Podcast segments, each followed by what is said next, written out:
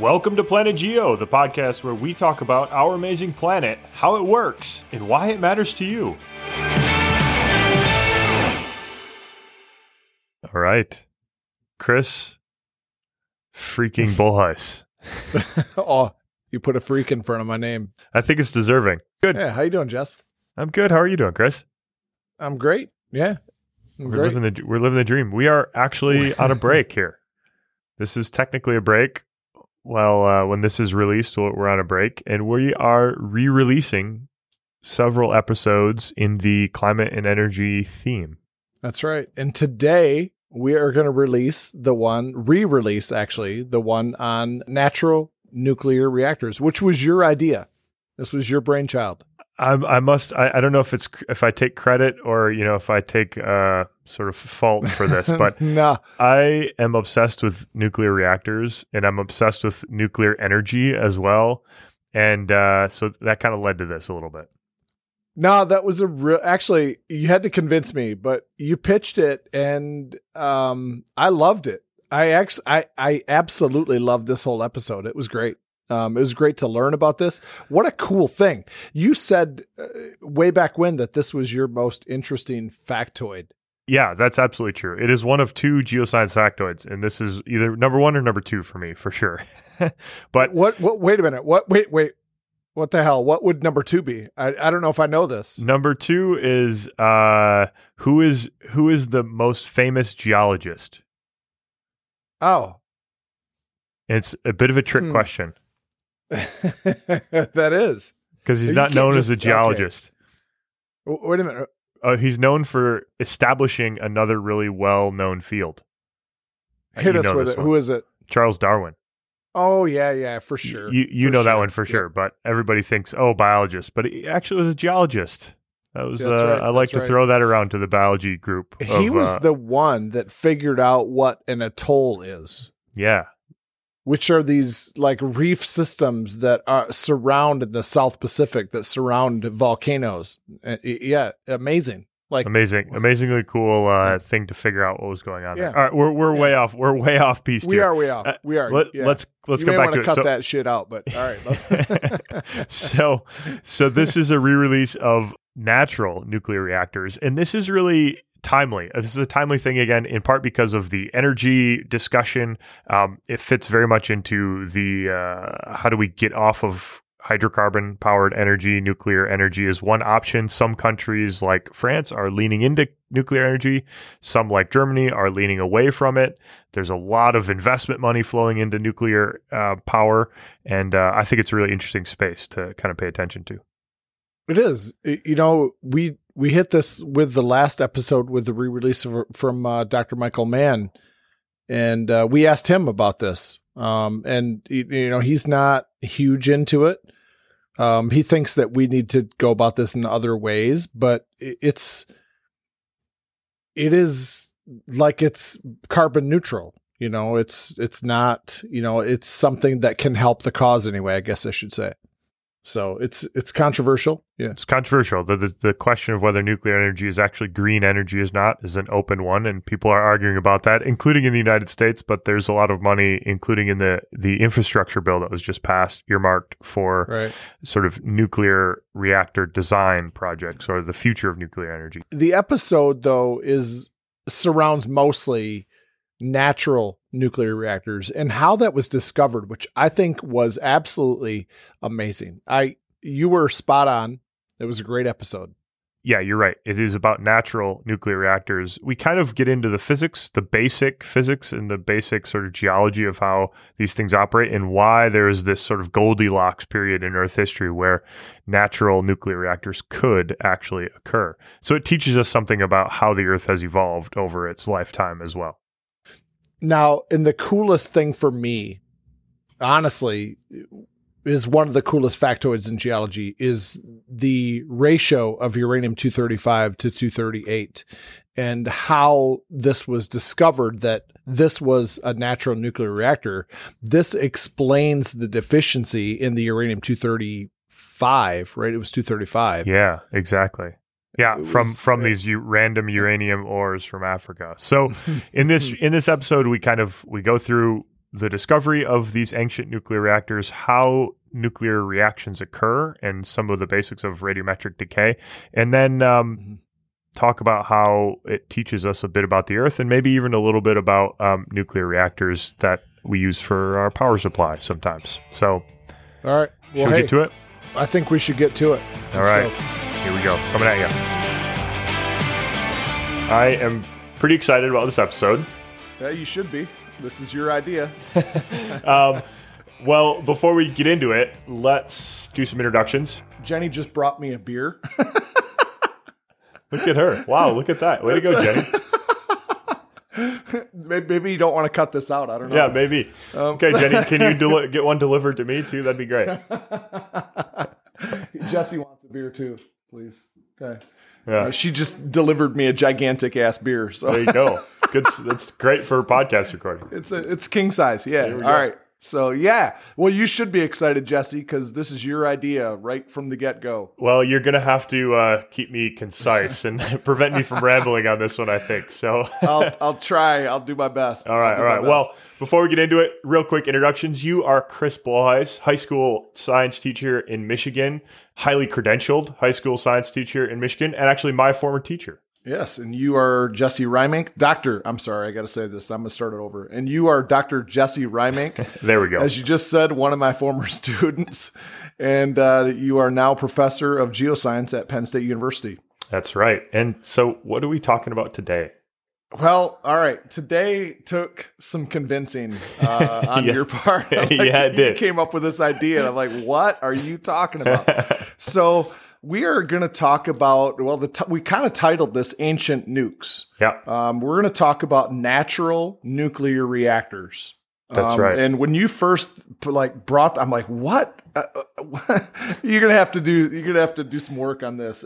But you know, you sold it really when you said, this is my coolest factoid in geology. Yeah, totally. I mean, this is the single coolest thing that I know about in the geosciences. When I learned about this stuff, I was just totally engrossed in it. It's so cool. And I think it's very cool. It also highlights a couple of very important links with the geosciences. And so let's go through a couple of those real quick. Like why should people care about these ancient nukes? Let's run through them real quick. Yeah, and then right after that, Jesse, I want you to just give us a summary about where we're headed with this episode. What are we going to do? Okay. So first and foremost, geology and nuclear physics have a very intimate relationship. You know, we did an episode on geologic time and radiometric dating, and the backbone of this research was done on uranium nuclear physics and research into nuclear weapons dating back to World War II. Yeah, that's right. It's, you know, basically all of the geologic timeline is constrained by radiometric dating, which has its basis in nuclear physics. The other thing is that geoscience and national security are also intimately related. And what I mean by that is that the instruments that we use in geology and geochemistry, the instruments that are in my lab that I'm working to improve upon the designs of, are used for what are called nuclear forensics. And this is basically people looking for other countries enriching uranium or creating atomic weapons, basically. So, and that's basically how what we're going to talk about, the site where this happened, right? That's how it was found. Is that right? Exactly. Yeah. And so there are a lot of people who get PhDs in geoscience studying rocks who end up going to work in national security labs around the country, at least in the US and also in the EU and in many other countries. So it's really, there's an intimate link there with both techniques and expertise. Yeah. And then I found something else that was really interesting about how the way these concentrated deposits form is related to early Earth's atmosphere. So studying these ancient nuclear reactors help us understand Earth's early history. And so it's intertwined there too, and how these natural deposits occurred. So you know what? You had to sell me on this, but I'm all in. It took some convincing, but you're on board now. Exactly. It is. This is one of the interesting things about doing this podcast, Jesse, is the discussions that you and I have before and after. And, you know, it's interesting how we really need to sell each other on our ideas on how to do this podcast and so on. It's an interesting dynamic that I didn't really expect. Yeah, it's fun. And sometimes we get into arguments about it and other times, and then we get over it. So, all right. So where are we going with this episode? We got to cover some basics that are a little bit complicated. So we've spent a lot of time trying to work out the perfect analogies for this podcast, but where we're going is first, we're going to talk about nuclear chain reactions, and we're going to really kind of hone in on the basic principles of nuclear reactors. Then we're going to step back and kind of tell the story of the discovery and study of these ancient natural nuclear reactors that occurred on Earth. We're going to end by kind of linking in how uranium deposits form on the ancient Earth and the modern Earth, and just highlight a couple takeaway points at the end that we can take away from understanding these ancient nukes, basically. Yeah, because it is such a cool story, and we're gonna end up talking about how this is really similar to Old Faithful. Yeah, exactly. I think that was the point that sold me. I'm like, really? What? If I ever need to sell Chris Bulhuis on something, say Yellowstone, bring Yellowstone into it, and you're gonna win. Yeah, that's true. That's true. Hey, so let's go. Yeah, so let's get into it. So we need to explain nuclear reaction. Let's get us all on the same page of nuclear reactions, and specifically the different isotopes of uranium, and 235 uranium is the one we're going to kind of focus in here. Basically, we're going to talk about the two isotopes of uranium that are important here, uranium-238 and uranium-235. And it's the uranium-235 that is important because U-235 is the fissionable uranium, and it has a shorter half-life than uranium-238 does. So basically what happens to uranium-235 is that isotope, if it gets hit with a neutron moving at the proper speed, it absorbs that neutron, becomes very unstable, and breaks apart. And that's what we call fission, is the breaking apart of the nucleus of an atom. And so that uranium flies apart into two now smaller isotopes that we don't really, I think, need to get into, right? Yep, Jesse? Right. Okay. So anyway, but the important part about it is that you have three more neutrons, or you have the original neutron plus two more neutrons that come off at nearly the speed of light, and they will also then slam into uranium if there's enough of it present, and the process repeats itself. So basically, you have what we call this chain reaction, where, one neutron leads to three neutrons lead to nine leads to 27, and on, so this kind of like chain spreading reaction of splitting uranium-235 atoms is going on. And so, there's an analogy that... Before we get to the analogy, you mentioned on that there's enough 235 uranium, and it's dependent upon this ratio or this relationship between 235 uranium and 238 uranium. So can you dive into that a little bit? Yeah. So basically, in order to have what we call the critical mass, a fissionable amount of uranium, you have to have about 3.5% uranium-235 in relation to uranium-238. And that's what we call enriched uranium. So when you hear, like Iran is enriching uranium or something like that, that's what they're talking about. Because the background amount of uranium, the natural amount of uranium, is only 0.7% 235 uranium, right? Right, it is. And that's because, uranium-235 has a shorter half-life. So with the age of the Earth, the naturally occurring uranium that we have on Earth, we're at 0.7% now. But when this happened, and we'll talk about the timeline later on, there was enough of it there. There was 3.5% of the uranium-235. So anyway, the chain reaction, you came up with a really good analogy, and I'll just kind of run it down real quick. Think about a floor, a room in your house, and the floor is covered with mousetraps, just all right next to each other. And these mousetraps all have ping pong balls on them.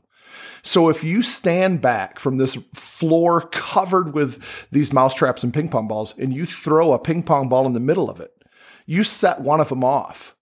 And this ball goes flying, and it sets off other traps until, all these traps are going off in kind of this uncontrolled way. That's the chain reaction that uranium-235 has. That's what these neutrons do, where the one leads to three, the three leads to nine, and so on and so on and so on, if there's enough uranium present. Right, and the important thing on that analogy is when you throw the first ping pong ball in the air, it triggers a trap, and that so another one gets sent in the air, but the first ping pong ball also gets sent in the air, and so you 2 becomes 4, et cetera, down the road.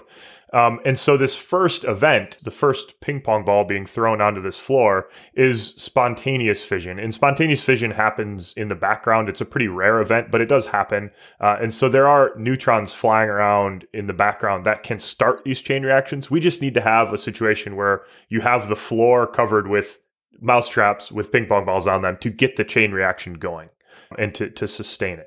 So the other thing that a chain reaction requires is what's called a neutron moderator, which is kind of a bad name. Yeah, I agree. I don't like it. It doesn't moderate anything. I mean, it moderates the neutrons, but it helps the reaction go forward. So it actually increases the reaction rate. And what this is basically you need to have some element around that slows down the neutrons, because 235 uranium, it will absorb slow neutrons, but it will not absorb fast neutrons. And so you need to slow these neutrons down. You need to slow the ping pong balls down so that they have the potential to spring more mousetraps. So you got to have this moderator around, and it can be water, it can be graphite, it can be molten salt, it can be a lot of different things, but you have to have a moderator. And the moderator is, again, moderating the neutron speed. It's actually increasing the reaction rate. Okay. So we'll come back to that later in the Old Faithful analogy. So Jesse, what about the uranium-238? Yeah. Does it not split? Does it not undergo fission? Right. So 238, it will undergo fission, but just not nearly as much as 235 uranium. It's much less likely to happen. So it kind of poisons the reaction. So this is why we need to have, quote unquote, enriched uranium, where there's 3.5% 235 uranium around to have a sustainable reaction, because 238 will poison the reaction. If there's too much 238 uranium around, it'll poison. Right. So what happens, Jesse, when uranium-235 does split? What's the end result of this? So 235 uranium, that atom will break apart. The nucleus breaks apart, releases a ton of energy. It releases a bunch of neutrons, and it also forms little fragments. So you'll form things like barium or xenon or other elements that are smaller. They have smaller nuclei, and they're just fragmented 235 uranium. So it releases a bunch of neutrons. Those neutrons go around and hit other 235 uranium, and then this chain reaction progresses. And then you also, accompanying this split, is a conversion of a little bit of mass into a lot of bit of energy. That's right. You know? That's right. And so going back to the mousetrap analogy, if you imagine 238 uranium as this poison to the reaction. 238 uranium is if you have a bunch of mousetraps on the floor, but they don't have ping pong balls resting on them. So a ping pong ball comes in and triggers them, and it doesn't release 2 ping pong balls. It only kicks off 1. That will eventually poison this reaction and slow it down, and eventually stop the chain reaction if there's enough in it. So the uranium-238 then is removing neutrons. Exactly. Slowing it down. Okay, I gotcha. All right. Exactly. Cool. Exactly. All right. Well, hey, let's move on, Jesse. All right, so let's move into the story of the discovery of these ancient nukes. And this is a really kind of interesting one, and it highlights this integration between geoscience and nuclear forensics and nuclear physics, because in the 1970s, there were some French scientists. They were working for one of the atomic energy agencies, and they're measuring the isotope composition, or the ratio of 235 uranium to 238 uranium, from a bunch of different samples. They were measuring things to look for other countries enriching uranium. Wait a minute. They were looking at uranium to see if somebody was taking uranium to enrich it to 3.5%. Is that what you're saying? Exactly. Because if some country is enriching uranium, they're increasing 235. What happens is you also generate depleted uranium, which has 235 taken out of it. So if you look at uranium around in the water or in some mining tailings pile or something, and you look at the isotope composition and you're missing 235 uranium, you can say, somebody's taken that 235 uranium. They might be making a bomb. Does this happen often? Do scientists are... This happens all the time. Yep. A lot of these national labs, a lot of these PhD geochemists who go work for national labs are doing exactly this type of measurement. Wow. It's very interesting. I think that's really interesting. Do we go to other countries? Do we send our scientists to other countries to do this? Good question. I don't actually know how the sampling is done. A lot of the people that are doing the measurements are just in the lab doing the measurements. It's all security compartments. So people making the measurements don't know where the samples come from. They're kind of anonymously labeled. And so, you know, only the high up secure, ultra secure people know the full lifetime of that, or the full chain of that sample, and can relate it to the location. But this was done in Gabon.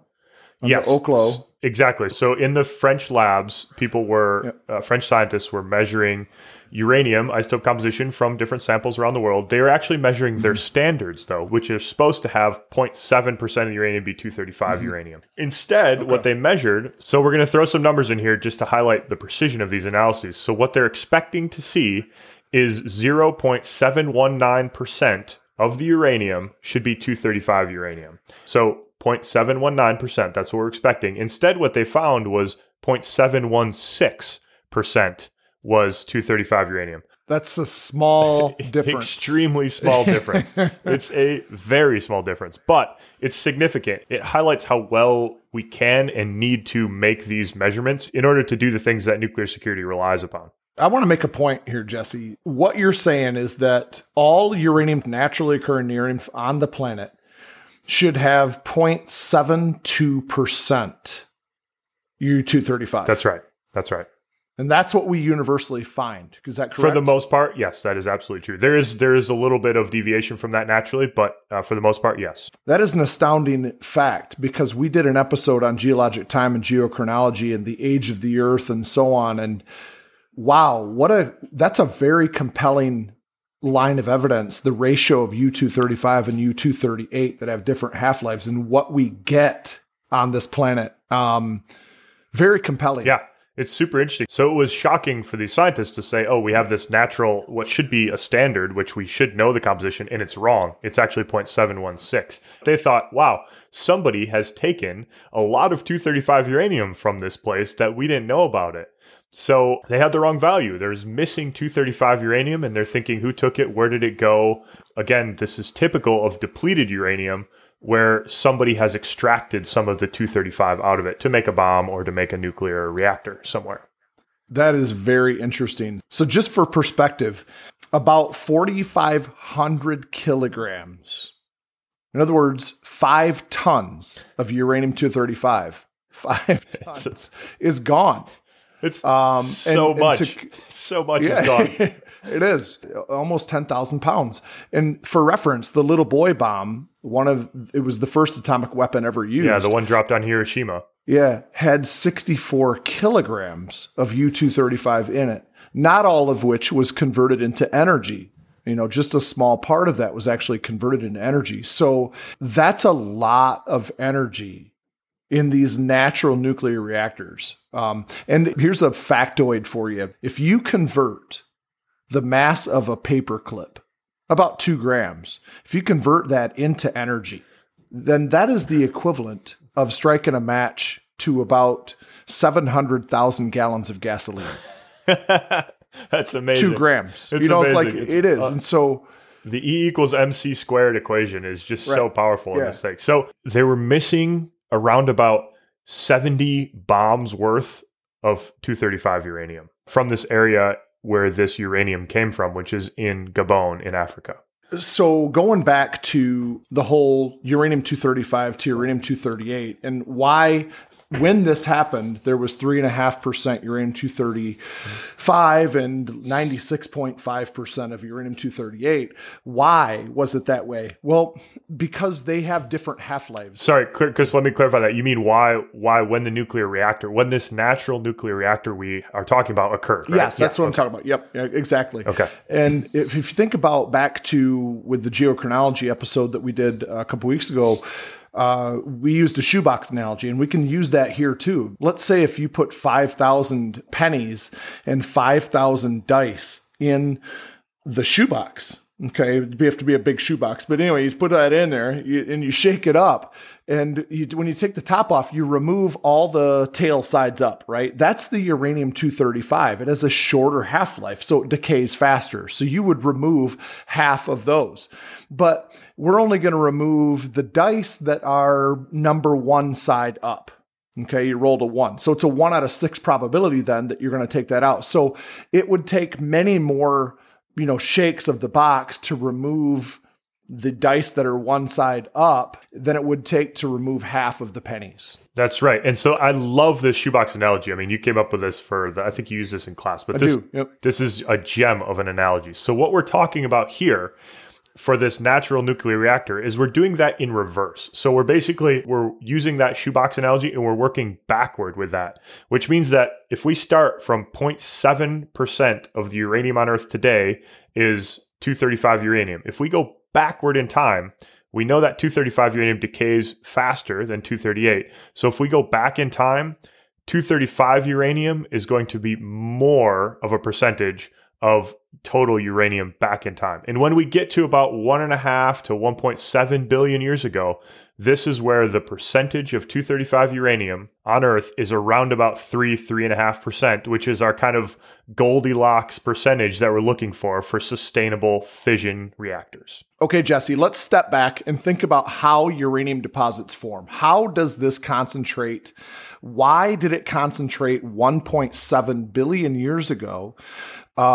It can't anymore do this because so much of it has decayed down. We're not at the critical mass, and it didn't happen prior to 1.7 billion years ago. At least we don't think it did. So walk us through that. How did uranium enrich? First, let me add a caveat in here in that we still don't know if more ancient nuclear reactors occurred out there in the planet.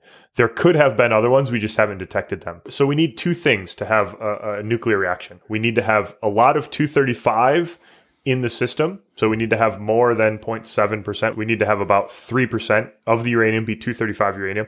We also need to have a lot of uranium. So we need a way to concentrate uranium into an area that can sustain this nuclear reaction. And we do this in nuclear power plants today. We just take a bunch of uranium, chemically separate it, put it all together, enrich the 235 and put it in a nuclear power plant. That is what is generating power. But back in time, we needed a way to concentrate uranium naturally in Earth. And this is intimately linked to oxygen in the atmosphere. And the details here we're not going to get into too much, but suffice to say that if there's oxygen in the atmosphere, uranium can be moved in groundwater. It's soluble, it's dissolved in groundwater. So what you're saying is we need oxygen in the atmosphere in order for uranium to be dissolvable in water. Exactly. And okay. So if we go back in time, we get to about 2.4 billion years ago in Earth history, and there's no oxygen in the atmosphere prior to that, or at least very, very, very little oxygen. Not enough to have uranium dissolved in water, moves uranium around, and has the ability to concentrate uranium in certain locations. So we have this Goldilocks area between about 2.4 billion years ago and about 1.4 billion years ago, where at 2.4 billion years ago, we started to be able to concentrate uranium on Earth. And after 1.4 billion years ago, there wasn't enough 235 uranium around to sustain a chain reaction. So there's really this Goldilocks window where natural nuclear reactors could occur. And this was actually theorized in like the 1950s, but we didn't discover a real fossil natural nuclear reactor until the 70s. Right. So just to summarize again, then we needed this recipe of oxygen and enough uranium to allow it to concentrate in, I think sandstone, right? Yeah, exactly. Groundwater moved it and concentrated it in sandstone. And this is a way that a lot of uranium deposits are formed when we actually mine uranium to enrich and to put into nuclear reactors. There's a lot of uranium in these sandstone type deposits. It's just sitting where? In the pore space? Like in the spaces between the grains? Yeah, basically you have this groundwater which has dissolved uranium in it, and then it hits basically a chemical front, a chemical boundary that changes the composition of the water such that uranium is no longer stable in the water and it gets dropped out. And so it basically the fluid is flowing through, hits this chemical boundary, and it just dumps all the uranium out all in one spot. And so this creates a uranium deposit, and back in time, it created a uranium deposit that could sustain a nuclear reaction. Okay. So then what happens next? So we have this concentration of uranium. Then what else do we need? Yeah. So this comes back to our silly name, our moderator. Yeah, there we go. The moderator that moderates neutrons, not the reaction. It's actually required to drive the reaction. So we need something else there to slow down the neutrons. Remember, 235 uranium does not absorb fast neutrons, it absorbs slow neutrons. So we need to slow the neutrons down, and basically the way this works is just have a light element around that the neutrons can ricochet off of, which slows them down. So they're just bouncing off of stuff. And so water does this then, right? Water does this, exactly. Graphite does this, other things do this, but in this case, in this ancient 1.7 billion year old nuclear reactor, water was what was moderating these neutrons. So we needed to have water around too. All right, so then you have the water, you have enough uranium because of the oxygen present in the atmosphere. So, Jesse, we need to paint a picture of what this looked like then. Can you walk us through that a second? Like what?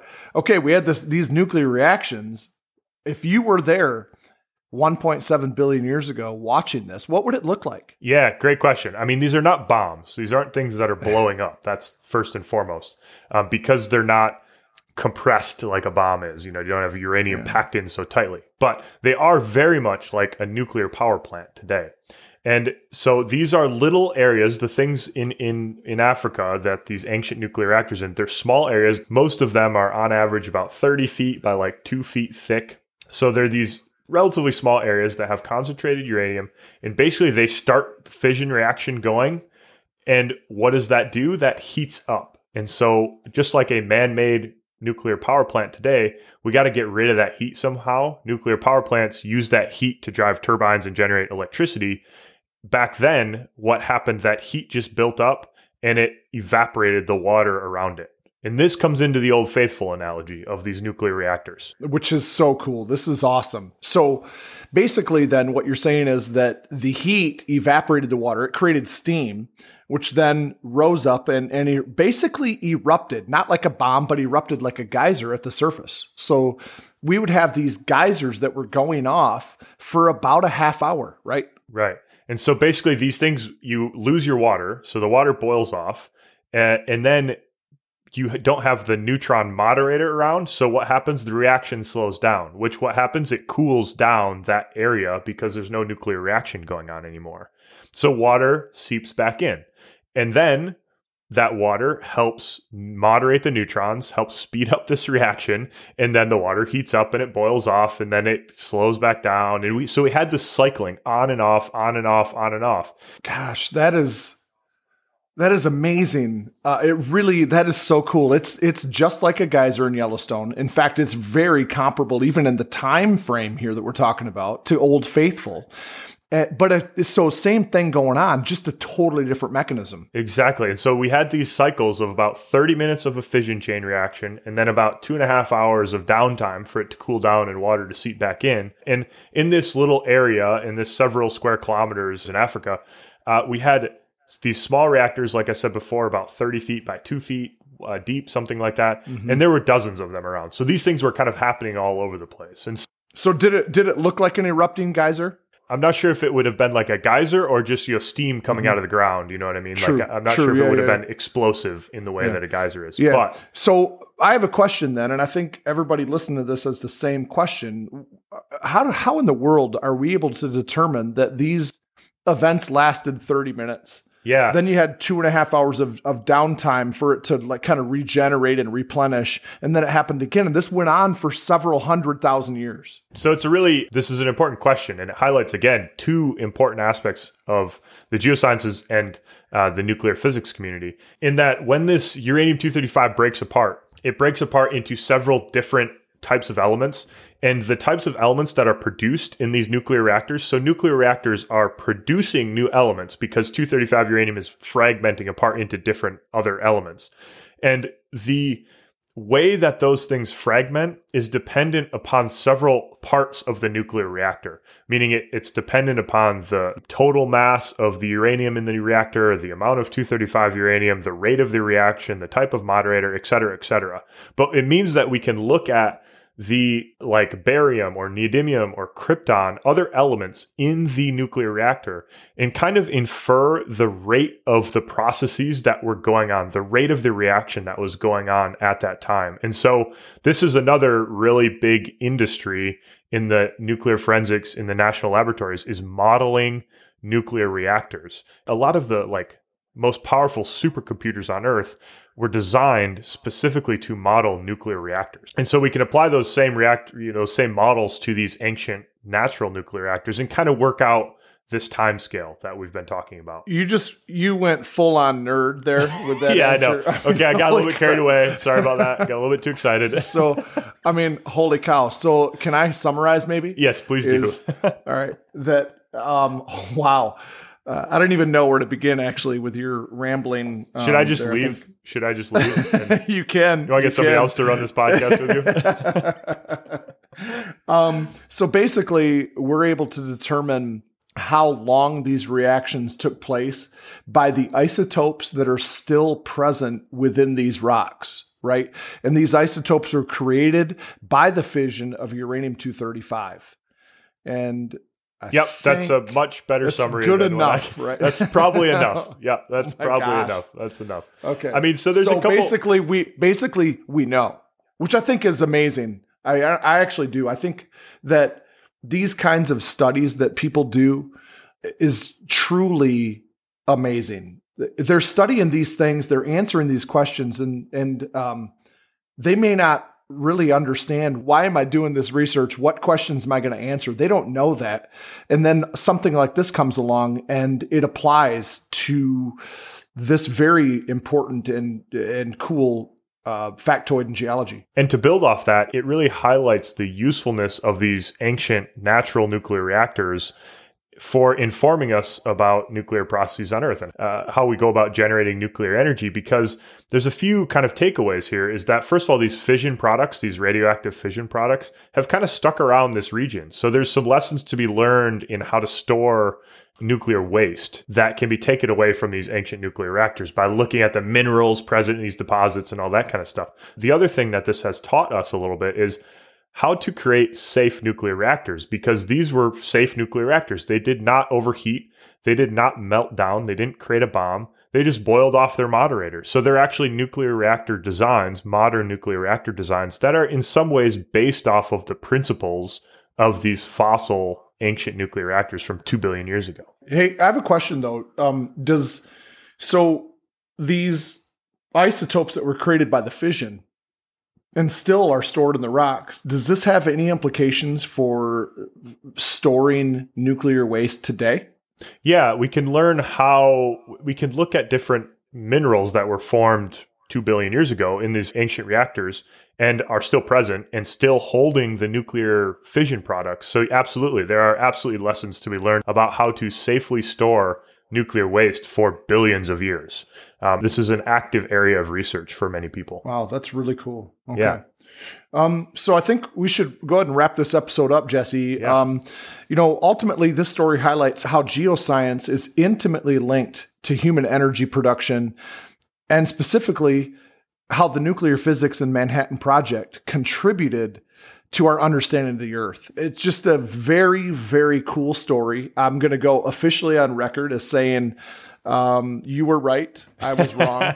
Well, thank you for being able to be convinced, or allowing yourself to be convinced. It took some doing, but I think it's super cool. It's near and dear to my heart, in part because I've worked for many years on designing these types of instruments that make these measurements. And it's just a really cool representation of how geoscience is important for our modern society. I agree wholeheartedly. And I'm going to tell you right now, the tipping point for me was when you said, this is the coolest factoid in geology that I have. and you followed that up and said, what's yours? Yeah. And I don't have one. I thought about this, I'm embarrassed for you, and I'm embarrassed because of you actually now. So, you're going to have to come up with one, because I'm going to put you on the spot. At some point, we're going to sit down. And I'm going to put you on the spot with a hot mic, and you're going to have to come up with one. So, yep, fair game. Yeah, I don't know. I actually have racked my brain over this. I have these moments in my life. I recall falling in love with geology and all that. I have that, and I have these moments where I fall in love with it all over again. Yeah. But it's based on other things. It's not, I don't have right now off the top of my head, which I have actually thought a lot about. So it's not off the top of my head. I don't have an example.